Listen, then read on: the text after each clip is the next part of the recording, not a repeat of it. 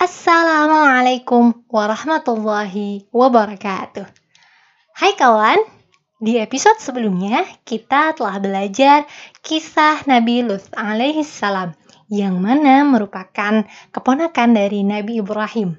Nah, pada episode ini kita akan belajar tentang kisah seorang nabi yang merupakan putra pertama dari Nabi Ibrahim. Siapakah dia?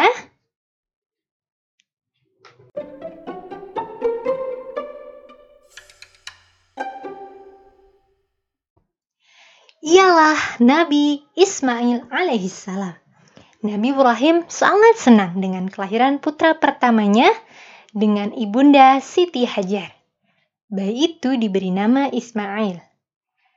Ketika masih usia beberapa bulan, Ismail harus hidup berdua saja dengan ibunya di padang pasir yang tandus dan belum pernah berpenghuni. Ayahnya meninggalkan mereka berdua di sana karena perintah Allah Subhanahu wa taala. Ketika bekal sudah habis, air susu ibunya pun kering.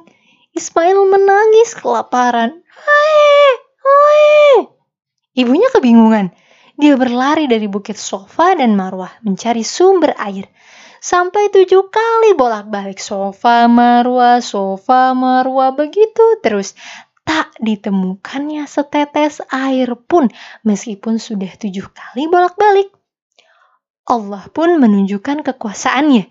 Di dekat Ismail muncul mata air dengan derasnya. Siti Hajar berkata, Alhamdulillah, terima kasih ya Allah. Siti Hajar minum sepuasnya sampai kenyang dan bisa menyusui Ismail lagi. Mata air inilah yang sekarang dikenal dengan sumur Zam-Zam. Sumur Zam-Zam menjadi cikal bakal tumbuhnya peradaban tanah tandus Arab. Dan Nabi Ismail yang kelak menjadi bapak dari bangsa Arab.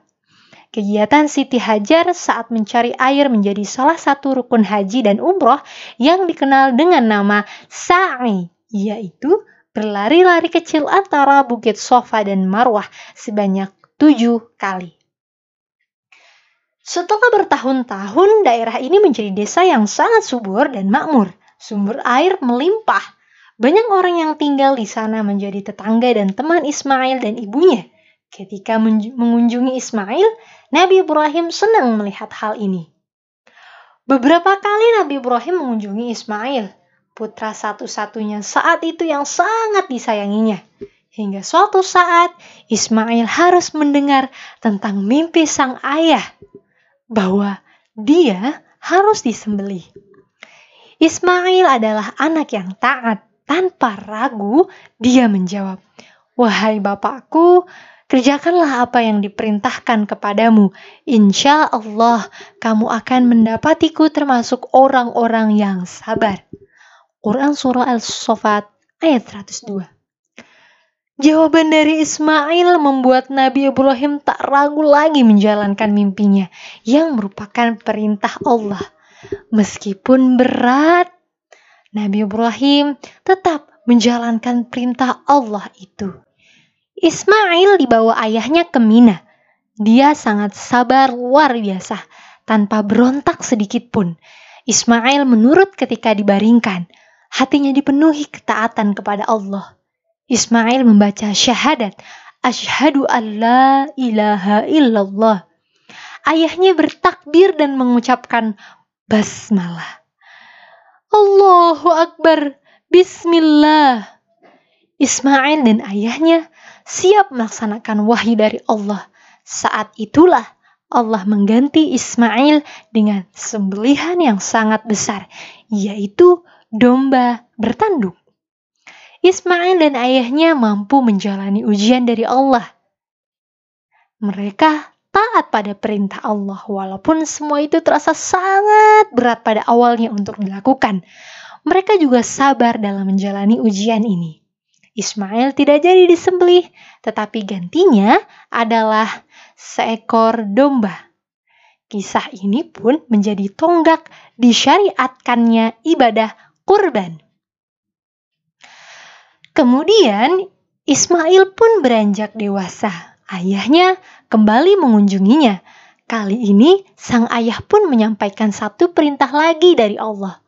Wahai Ismail, sesungguhnya Allah memerintahkan suatu perintah kepadaku.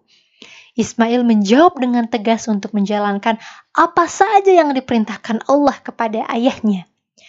Perintah Allah kali ini adalah membangun sebuah rumah ibadah untuk semua manusia. Ismail dengan penuh ketaatan membangun membantu ayahnya. Mereka membuat fondasi rumah ibadah yang sekarang kita lihat sebagai Baitullah atau Ka'bah. Bangunan peninggalan Nabi Ibrahim dan Nabi Ismail hampir setiap waktu dikunjungi umat manusia sampai hari ini untuk melaksanakan haji dan umroh.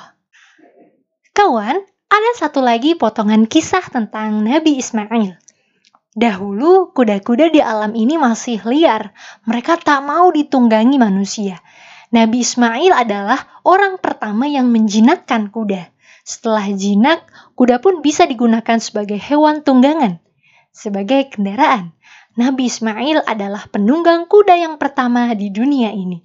Kisah ini sesuai dengan sabda Rasulullah Shallallahu Alaihi Wasallam. Jinakanlah hewan kuda dan ikatlah karena hewan kuda itu adalah warisan dari bapakmu, Ismail.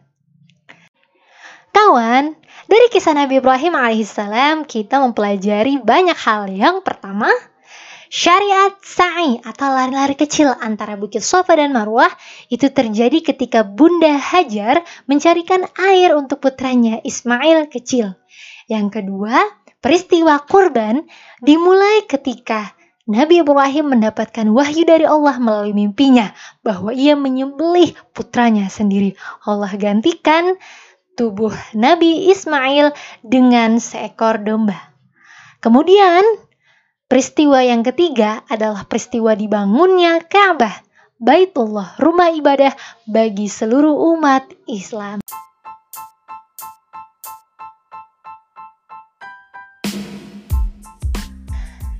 Demikianlah kisah Nabi Ismail alaihissalam. Terima kasih sudah mendengarkan Kahil bercerita.